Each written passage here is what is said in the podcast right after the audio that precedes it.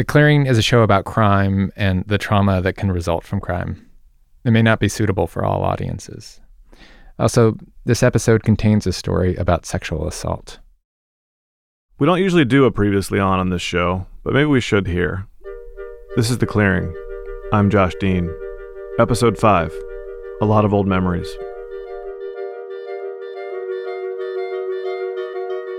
And previously on the show, April, Jonathan, and I were at the sheriff's office in Great Falls, Montana. We just spent an afternoon with John Cameron trying to figure out how he had gotten so lost in his pursuit of Ed Edwards, accusing April's dad of basically every famous unsolved murder, and then some. At the end of the day, though, Cameron handed over his files to us, passing the baton on to April. That's how he put it. I figured the files wouldn't help much, but I was wrong. I learned some things about two double murders we've been looking into, one of which was the nineteen fifty-six case from Great Falls. That's the one that first hooked Cameron, too. To refresh your memory, this was another double murder of two teens on Lover's Lane. They were last seen on a date at a drive-in. The next morning, the boy, eighteen-year-old Lloyd Bogle, was found shot to death outside his car. The body of his girlfriend, Patty Kalitzke, turned up a day later, seven miles away, also shot to death. When we went to see the cops, they confirmed that they had a suspect in the case, and it wasn't Ed Edwards. We know for a fact the D N A on our scene does not match your father. Their primary suspect, they said, was a guy named Arnold Blackwell. Cameron had also mentioned Blackwell's name to us. But this didn't mean the cops had lost interest in Edwards. April's dad had also been in Great Falls in nineteen fifty-six. And not only that, both he and Blackwell had both been in Portland in nineteen sixty, at the time of another famous Lover's Lane killing there. We know for a fact that they're both here and they're both there at the same time. Well, nearly identical murders. Nearly identical murders occur. We know for a fact there. But I do not know that these guys do not know each other. Honestly, I don't. Kind of ironic that both those people are here at the same time, wouldn't you think? And that's why I asked you if he traveled with somebody. I believe my dad, in his earlier years, did travel with people, uh, with with men. In his younger years, he was learning. He was learning how to kill. He was learning how to get away with things. I will tell you this, my dad had clippings of this murder. I found the clippings. My dad did not keep clippings for no reason. And I'm not saying he wasn't. I'm just saying I know my source of D N A is not your father. But I honestly, I think there could be, uh, he could be involved. I, I, I wouldn't rule out anything at this point, honestly. This episode is about what we can or can't rule out. What other murders could Ed Edwards have committed? The five we know of, those are just the ones Edwards copped to. April and I both assume there are more, and the detectives who worked his cases think so too. I mean, Edwards has basically said this himself. Like, when he was trying to get back to Ohio in two thousand ten to get the death penalty, the letter he sent to John Canterbury said, "I have other places I can go." A few months after that, when he was going back and forth with Brian Johnston about confessing to the murder of Danny Boy, Edwards wrote two letters that were never mailed. They were found in his cell. And both of them hinted that he'd done more murders. In one of them, he says other authorities are questioning him. "People are trying to get me for seven other bodies." I said at the beginning of this series that we weren't setting out to solve any murders, but there are some that feel so close. It's been hard for me, and harder for April, to not obsess about them. April has a map of the murders she thinks her father might have committed. She calls it the timeline. It's one of the first things she showed me when we met back in two thousand sixteen. She pulled it out again to show Jonathan back in March two thousand eighteen. Here's a timeline that I came up with, along with aliases that my dad used, that I um, handed over to every detective that interviewed me in the hopes that someone would, you know, pay attention to these different areas, because I really truly believe that my dad committed crimes in these areas. Each entry on the timeline is a place the Edwards family lived. April has it organized by school year, because that's how you mark time when you're a kid. And then what I did to help myself remember the years is I wrote out my birth and grades and what years they were. So you've got your grade over on the left-hand side, and then the, the year, school. Mm-hmm. The school year, and then your town. Town. Mm-hmm. What's this one? Um, that's the house that he burnt, the burnt house in Doylestown. So that happens in kindergarten. Mm-hmm. Remember that list of towns where April lived that we heard about in the first episode? How Edwards would force his family to up and move suddenly, sometimes in the middle of the night. April thinks her dad may have committed murders in every one of those places, in Ohio and Florida and Arizona and Colorado. Something happened there. We were still in a campground, and we ended up in um, Brighton, Colorado. This timeline, it's extremely vague. It's a map of sorts, but a map of hunches as much as anything. She says all the time how frustrated she is that cops all over America won't take her more seriously. But over the past couple years, I've looked into every one of those places. There were some I could cross off right away. As far as I could tell, either no murders took place while Edwards lived there, or there wasn't enough detail to go on. Like in her entry on Arizona from the summer of nineteen seventy-nine, April can't even remember the town name. All she wrote is, stayed in a campground for a short period of time, but then moved on. There was more detail for Ocala, Florida. April says she has vivid memories of two African-American boys who came over to play a lot, and then they just disappeared. She says her dad was pretty racist. So I reached out to Ocala P D and the sheriff's office. They found no such case. And then there's Pittsburgh.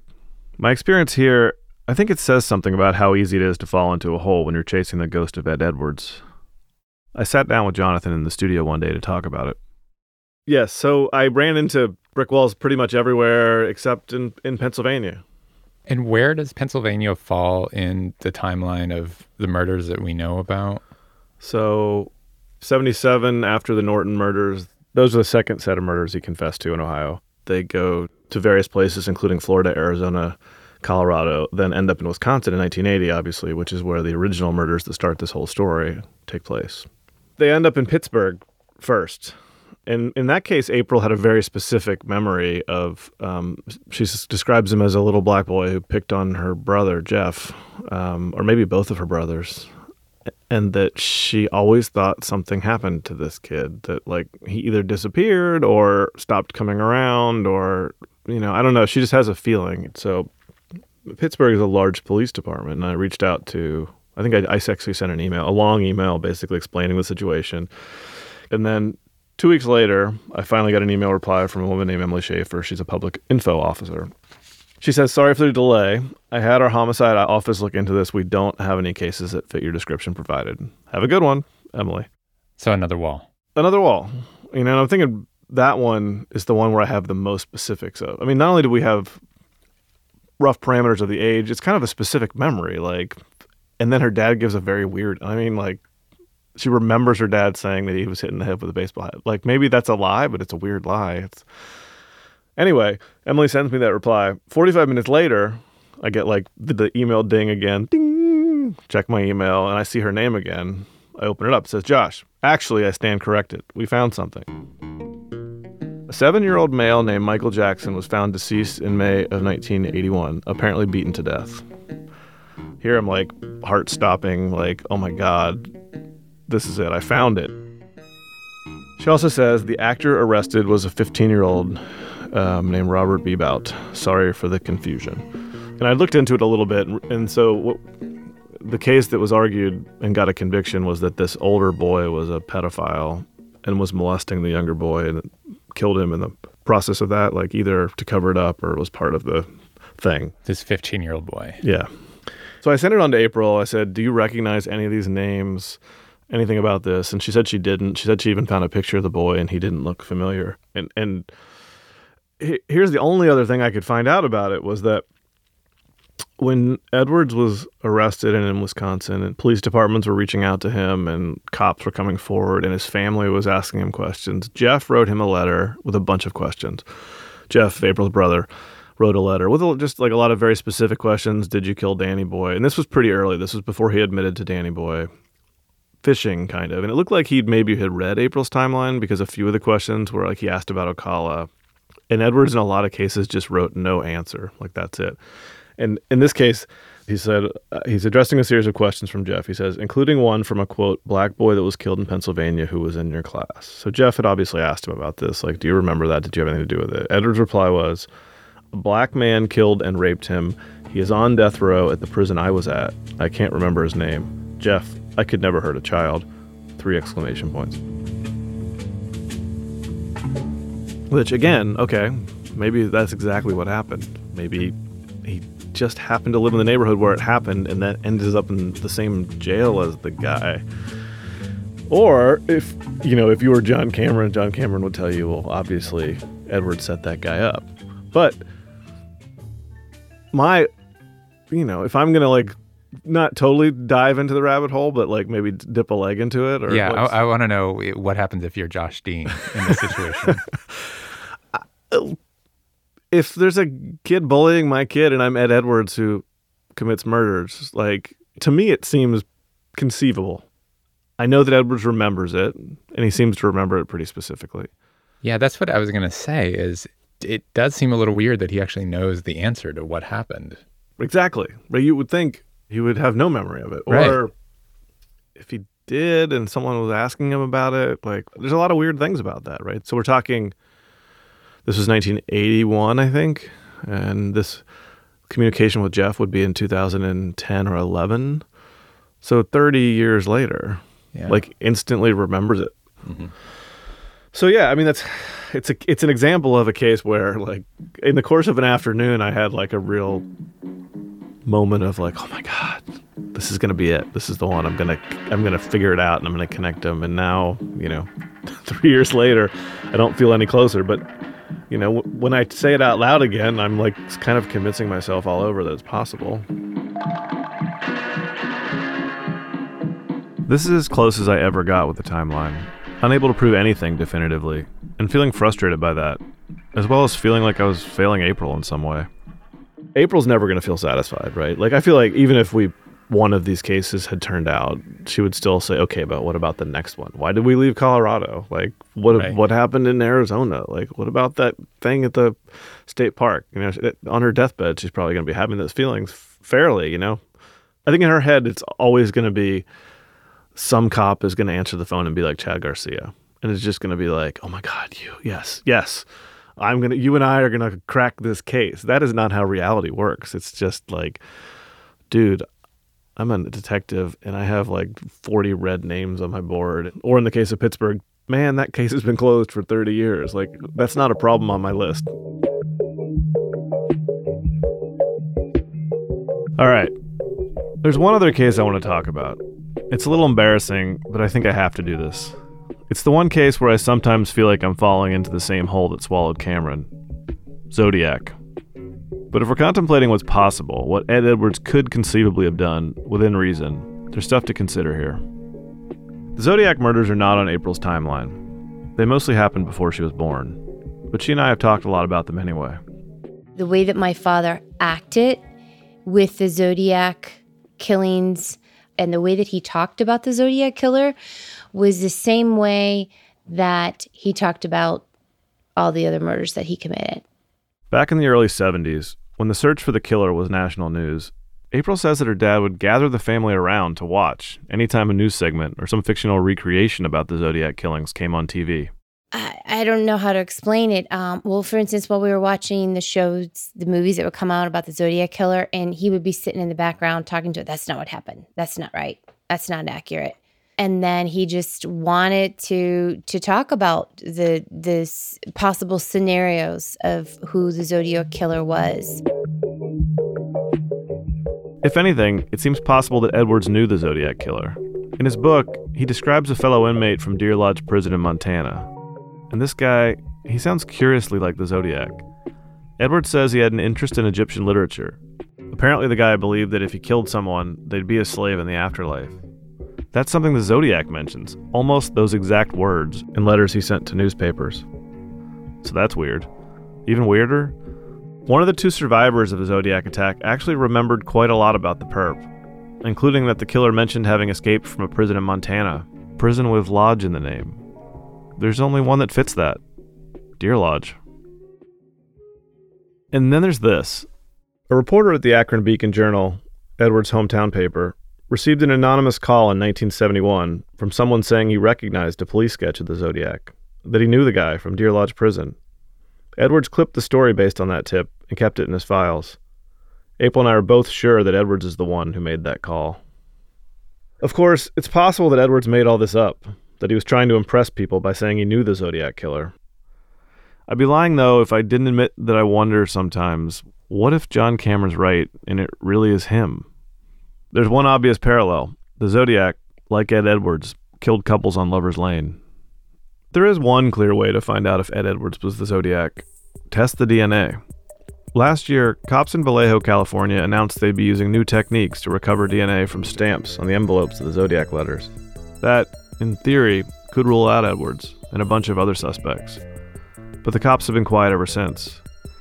I've called and emailed Vallejo several times to ask if they have anything to announce about those results. I've gotten no response. So that's the bottom of that rabbit hole, I guess. Thanks for indulging me. I wouldn't bet the farm on Ed Edwards being the Zodiac Killer, but I wouldn't be blown away either if someday it's revealed he was involved. After the break, a much more likely scenario.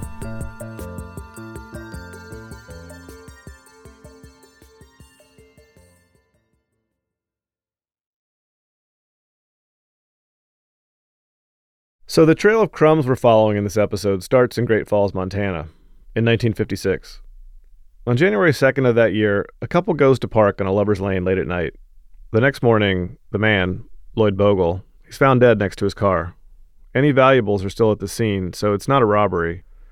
The body of his sixteen-year-old girlfriend, Patty Kalitzke, later turns up in a different location.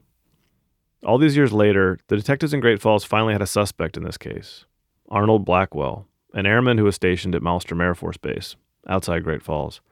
Blackwell, as we mentioned at the top of the show, was also in Portland when similar murders occurred in nineteen sixty. We also know Ed Edwards was in Great Falls in nineteen fifty-six and in Portland in nineteen sixty. So you have to wonder, did Edwards know Blackwell? Was he involved in some way?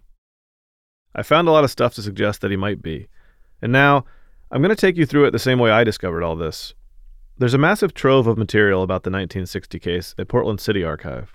Police files mostly, but also court transcripts and newspaper clippings. And there's a lot in there about Ed Edwards. He was questioned about the murders, but never arrested. After reading through the archive, I was able to piece together a pretty decent picture of Ed's life there. It's total mayhem. On at least two occasions, he called the police and said that someone was shooting at his house. Jonathan and I talked through this whole chapter of Ed's life, too. And on neither of those occasions is he shot by the bullet. But the cops come and there are there are bullet holes outside the apartment building? Yes. I think once from the front of the house and once from the back of the house. But um, here is one of the reports of his house being shot at. This is on June thirteenth of nineteen sixty at six eleven p.m. Um, Mister Edwards showed the officers the hole in the window and stated that around five p.m. this date, a bullet had broken the window, nearly hitting his wife. Mister Edwards did not have any suspicions as to who may have done the shooting. And then there's another report after that one that says people shot at his house again, twice, the same night. So basically, if you believe his story, on three separate occasions, someone has fired one bullet into his home. Which is like the world's least effective drive-by shooting.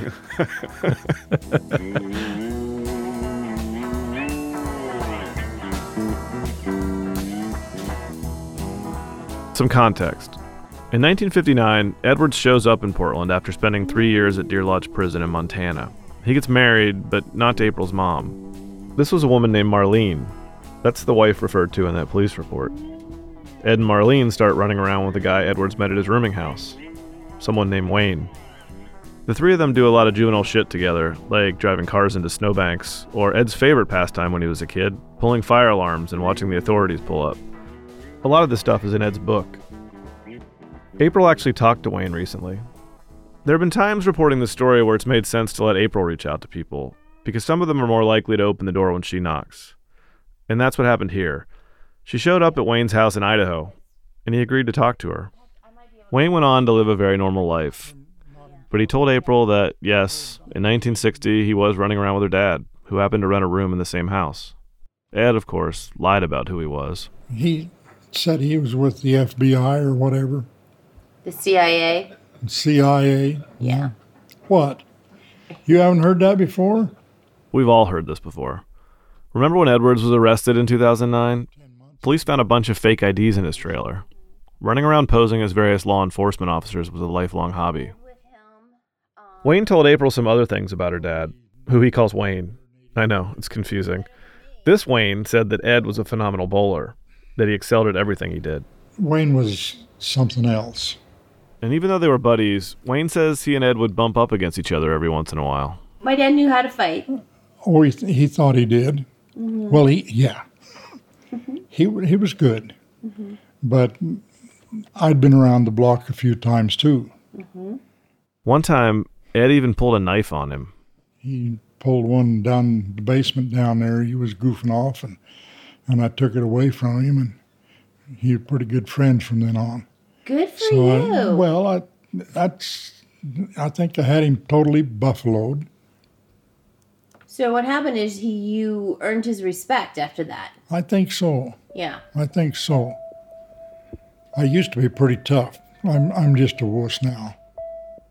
Boy, you're dragging out a lot of old memories. Oof.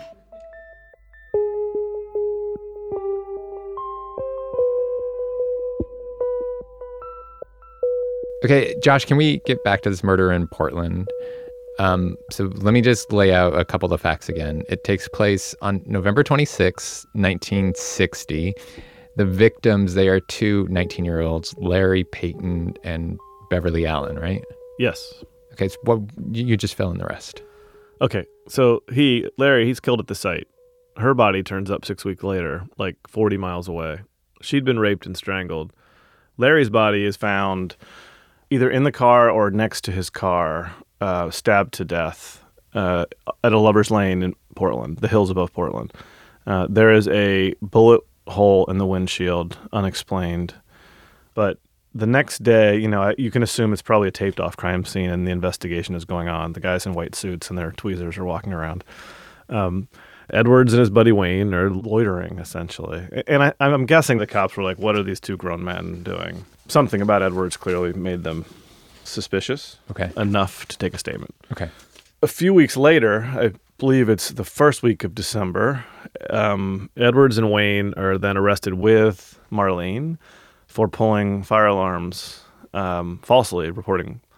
All three of them are? Yeah, all three of them are arrested. Um, I think both she and Wayne get released. Ed is held because he had previous, obviously, arrests. Okay, so um, let's recap what we know. So we've got... On three occasions in the summer of nineteen sixty, someone shoots a bullet. I'm putting air quotes around someone here. Shoots a bullet at Edwards' house. This murder happens on November twenty-sixth. The next day, he's seen at the scene of the crime with a friend, the other Wayne.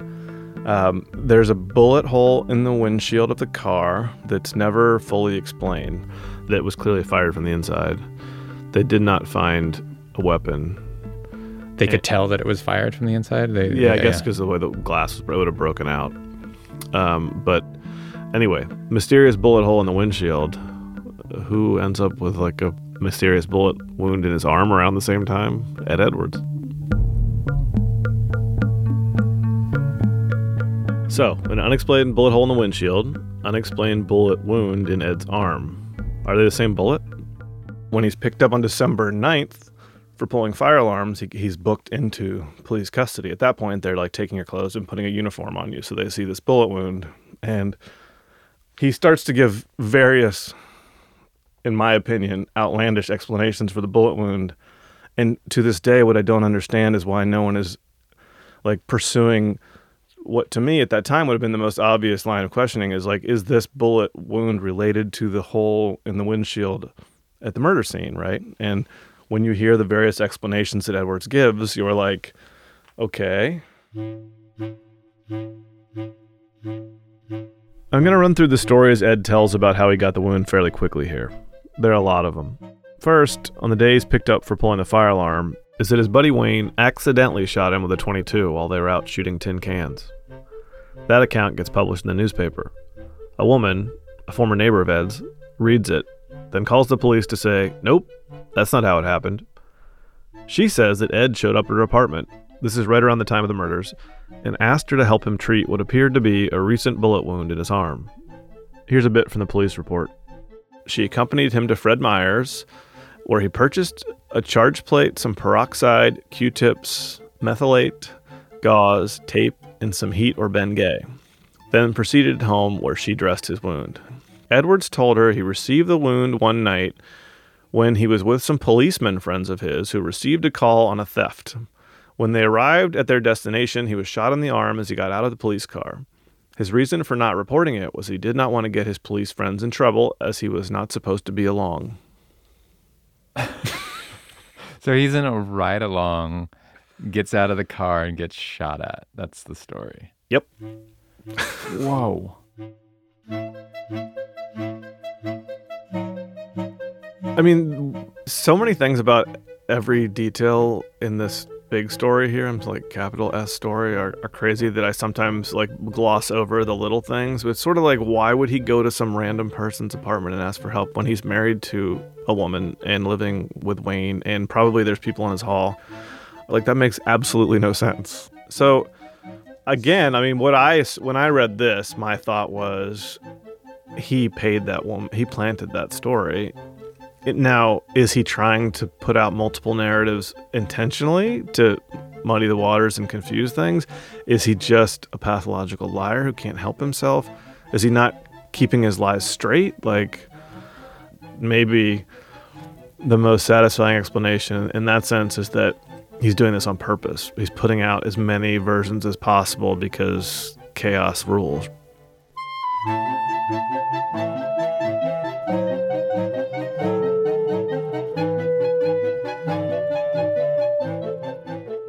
Okay, so two weeks after the murders, Ed and Marlene and Wayne are arrested for pulling fire alarms. This is December ninth, nineteen sixty. The cops release Marlene and Wayne right away, but they hold on to Ed. The next day, though, while he's still in police custody, Ed just walks out of jail. He isn't released. What he does is he writes a script for some friend of his. I've always assumed this was Wayne. And the friend calls, pretending to be Ed's parole officer. He asks if they can let Ed out briefly to meet with him. And then whoever answers the phone, he apparently says, okay. The jailers let Ed out, and he never comes back. When April stopped in to see Wayne, he admitted he was the one who made the call to the jail. I mean, he kind of admitted it. Um, I know you, I think you also helped him. Um, didn't you make a phone call? You know, I've erased so much of that from my head, but uh, it's possible. Wayne did remember the second part of the story very clearly. He says he drove Ed and Marlene to the airport. This is after he got out of the... After he got out, I took him to the airport, and then I took the car and parked it in a residential area in northwest Portland and left it there. Ed and Marlene, they went on the run for two years. Edwards robbed gas stations to pay the bills all over the place. This is when he achieved his goal of getting on the F B I's most wanted list. Once the feds finally caught him in an Atlanta apartment, Edwards confessed to the whole string of armed robberies. And the question of the bullet wound came up again. So when the F B I picks him up in Atlanta, two years later, nineteen sixty-two, Portland says, could you ask him about it? And he says, oh yeah, that was it was an old wound. It was it couldn't have been from the, the killing because it happened long before that. And they just let it that go. Yeah. Because at that point, it would have been a healed wound, and who who's to say how... You wouldn't be able to tell at that point how old it was. Exactly. There's no mention at all of the injury in Edwards' book, even though he writes at length about the Peyton Allen murders and how he was mistakenly picked up for them. Just to sum up, like, what's your what's your feeling about the likelihood that he did the Peyton Allen murders? It's hard not to think he wasn't involved in some way. I mean, just what are the odds? He has a bullet wound that's, to him, explainable, but his explanations make no sense and they change wildly over time. Then that really doesn't make me think that he's less of a suspect. Not even really over time. I mean, the the, the first three we're talking just a period of two or three months. Right. So. Oh, and by the way, he just had somebody call up and get him out of jail and went on the run. Like... Does a not guilty person do that? Right. You know, and he could say, well, I did that all the time. I didn't want to be held by cops. But come on. Um, I mean, if we could connect Blackwell to all this somehow, I feel like maybe there's a piece that we're missing. There's a lot of pieces we're missing, Josh.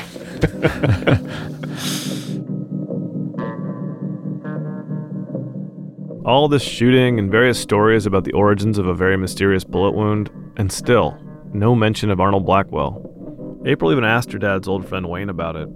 Was there a guy named Arnold Blackwell who was friends with her dad in Portland? Arnold Blackwell. That name doesn't do anything.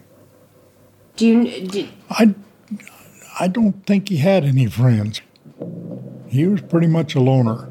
Mm-hmm. Turns out Marlene is still alive, too. She got her marriage to Ed annulled when he was shipped off to prison, after that arrest in Atlanta, and claimed in the court filings that she had no idea who he really was or what he was up to. I tracked down a woman who seemed to be her, but the phone number I found didn't work, and I don't know if the Facebook message I sent ever got to her. She didn't respond to it. The Peyton Allen murders fall under the jurisdiction of the Multnomah County Sheriff's Office in Portland. Prosecutors tried three men in nineteen sixty-nine and convicted two of them, but the convictions were seen as shaky and the guys served only three and seven years. In the eyes of the Oregon authorities, though, the case has long been closed. But after Edwards was arrested in two thousand nine, his name came up again in connection to the Portland murders. And a detective in Multnomah, a guy named Jay Panthini, went to see Ed when he was back in Ohio. This was in two thousand eleven, a month before Ed's death. When I asked Jay about meeting Ed, he told me he tried to keep things loose. They had a casual, freewheeling conversation. I did whatever Edwards wanted and tried to, you know, get on his side just to have him tell me what, to uh, the honest truth. So, and I think we got that. Jay recorded that interview with Ed. And after our call, he sent me a copy of the tape. During the interview, he stressed to Ed that he wasn't there to mess with his wish to die in Ohio. You know, like I told you in the beginning, um, I, I am not here at all to take you back or anything like that. I understand which, that, yeah, yeah, and yeah, I, yeah. I'll give you anything yeah. you want. I'm not. I have nothing to hide. Okay. Okay. I have nothing to hide. I believe because I think if you if you were involved in this, you'd tell me, wouldn't you? Yeah, I would, and, and not only that. If, okay, I was involved in this, uh, what's the... the Call Peyton Allen, it's their last Peyton name. Allen, Peyton, Peyton Allen, okay. Yeah. What are you going to do to me? Yeah. I mean, I've got the death penalty, mm-hmm.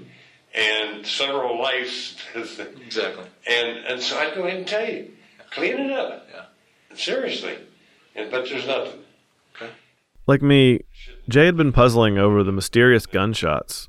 Those random bullets that kept flying through Ed's windows. They were unable to locate the bullet. Did you... I'm sure I did that myself. That's and then I called him. Why, why would you... Recognition, just to have, just have something going. Something on file. It's getting dull. Okay. Is that... Now, that's when I was having so-called gunfights. I was C I A and having these gunfights. And this was to uh, impress Marlene and Wayne and Marlene's mom. So would you go out and, and shoot at the house, actually, when they oh, yeah, were not around? I do it myself, and uh, they think it was somebody else, so they didn't think it was me. They thought I was actually out there fighting the bad guy. Jay had read Ed's book, too. He also noticed that Ed went into great detail about the Peyton Allen murders. He even talked about visiting the crime scene and getting picked up. But there's one thing he leaves out, the bullet wound in his arm. Jay pointed this out and asked Ed, how'd you get shot? And Ed's answer in two thousand eleven, different again. It's a version I'd never seen or heard anywhere. He says that his wife at the time, Marlene, she's the one who shot him. Had a twenty-two rifle. I laid on the bed. I showed her here where to shoot me. Right up here somewhere to make sure, right there, to make sure it wasn't on the bone. And stand there and shoot me, and it went right through. I used Q-tips to go in one side and out the other to clean it out real good with peroxide and everything, because it didn't hurt. Didn't hurt at all. Getting Marlene to shoot him was all part of his scheme to get attention by convincing Wayne that he was some secret agent doing dangerous secret agent work. Your God's honest truth to me today is that you, your wife did that to you based on you wanting notoriety. That's right. I, I wanted, yes, she did it with the rifle, and uh, uh, yeah, that's how it happened. That's, that's the whole thing. But it just so happened that that bullet wound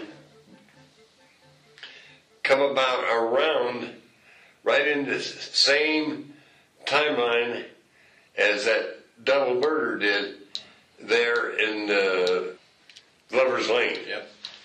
And that's that's why this was so important yeah. to everybody. How I got shot and why I got shot and who shot me and everything. People need explanations for it. Well, I can understand that. I mean, geez, somebody gets shot or somebody gets killed, or, and uh, here's the guy with the bullet hole in his shoulder. Why? Hey, I want to know why. The story of Ed's that he laid down in a bed and asked his wife to shoot him in the arm with a rifle, it's kind of ridiculous. If you ask me, it's far less plausible than the explanation that he got the wound somehow while taking part in the double murder, that it's tied to the bullet hole in Larry Payton's windshield. Also, if the wound really was innocent, why did Ed explain it in so many different ways? All of them kind of nuts. But Jay told me he sat across from Edwards and looked him in the eyes, and Ed swore up and down that he was not involved in the Peyton Allen murders. I honestly believe if he had anything to do with it, he would have told me because he would want us to know. He he would just, almost like a bragging thing. He did not want to look dumb. And if it was something that he could have looked good at and, and like a little feather in his cap for this murder, then I think he would have told us.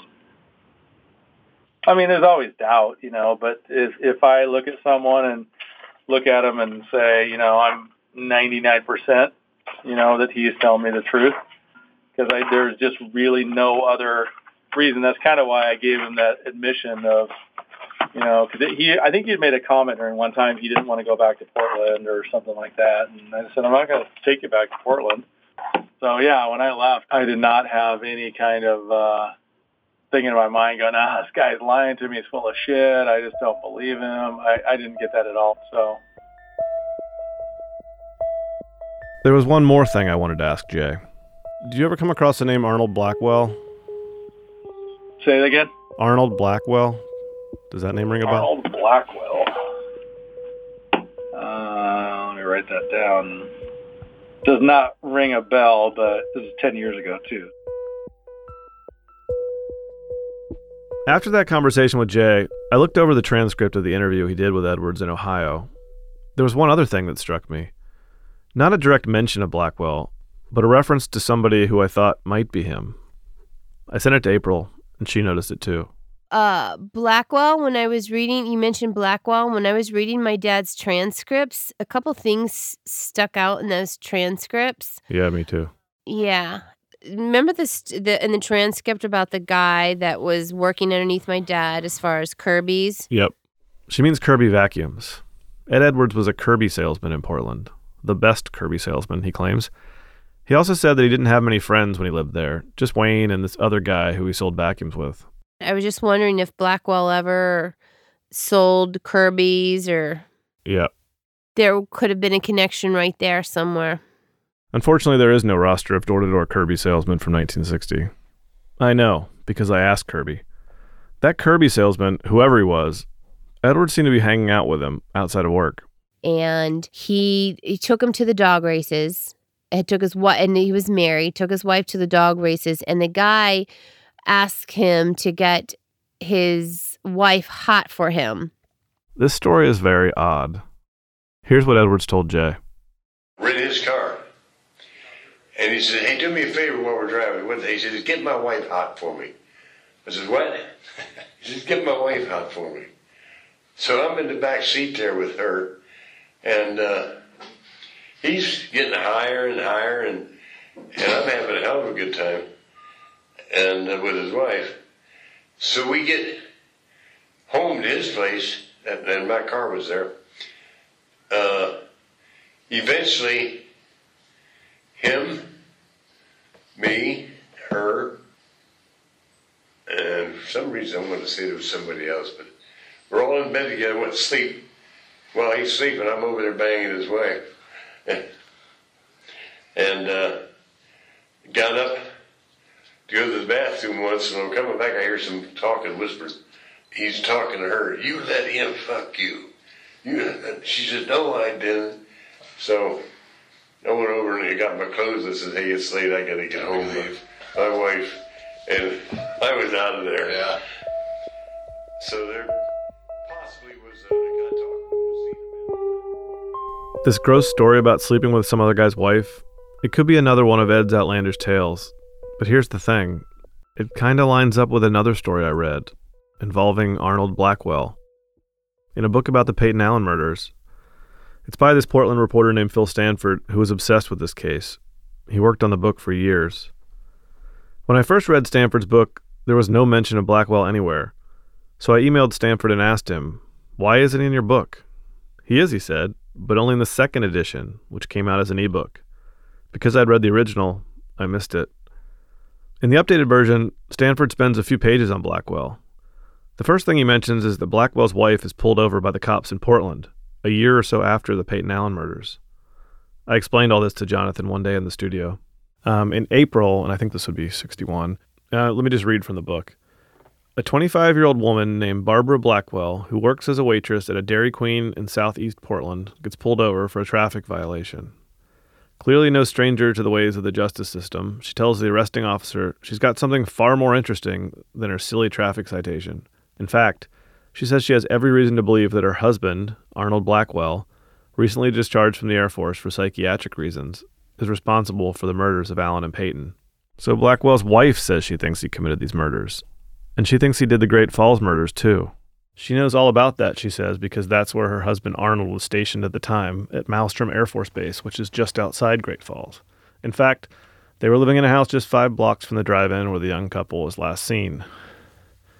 And she goes on to say that she had suspicions even then about her husband. He was a taxi driver at nights, and that he'd been out that night. What's more, he always carried a revolver. Shortly after the murder, he must have gotten rid of it because she didn't see it anymore. Um, and then in May nineteen sixty, Blackwell is transferred to the Portland Air Force Base, putting him in town in time for the Peyton Allen murders. But then, here's where things get interesting. More awful, but interesting. She goes on to tell this story. One night, she says, Blackwell brought in airman friend home to visit. All at once, her husband seemed to have lost complete control of himself. He grabbed her, tore all her clothes off, and proceeded to rape her right in front of the other airman, after which he tried to get the airman to have intercourse with his own wife. So he's a real scumbag, turns out. Um, he is running around with a guy described as an airman, but no names or identifying characteristics. And then they can't connect him to the murder, but they do convict him of rape and ultimately send him away. So it's not exactly the same story, but it's kind of odd again that, like, we're trying to connect these two guys. Edwards just randomly tells a story about going to some guy's house and having sex with his wife. Meanwhile, in the passage of, in Stanford's book about Blackwell, there are several instances of him bringing men home and having sex with his wife. Right. Which is, you know, that's not a typical story. And even though it's not the same version, it's close enough that it's very weird. I mean, the circumstantial evidence is piling up mm-hmm. in ways that are kind of driving me crazy. Because I just like, I need someone who says, like, yes, they were friends. They were on the same bowling team. It's like, can we get the roster of their bowling team? Can we? I don't know. Yeah, it's hard to know if, if you're onto something or if you're in Cameron land right now. Right, of course. You, I'm always teetering on the brink.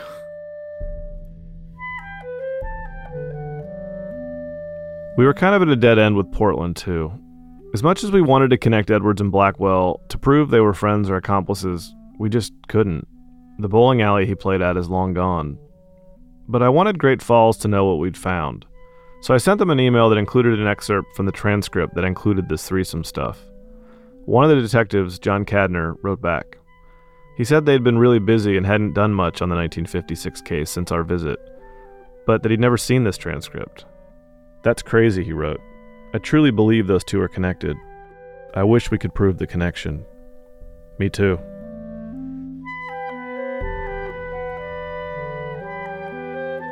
For now, this is where we are. All but sure that Edwards was involved in Great Falls and Portland in some way, but we can't prove it. His body count stands at five. If I've learned anything reporting this story, it's that it's surprisingly easy to get away with murder. Next week, how Ed Edwards got away with the murder of someone living under his own roof. Danny Boy. Oh, one more thing. If you know something we don't about Ed Edwards or Arnold Blackwell, or maybe your grandparents do, we've set up a phone number you can call and leave a voicemail. It's eight six two, C L E A R, I N. That's eight six two, two five three, two seven four six.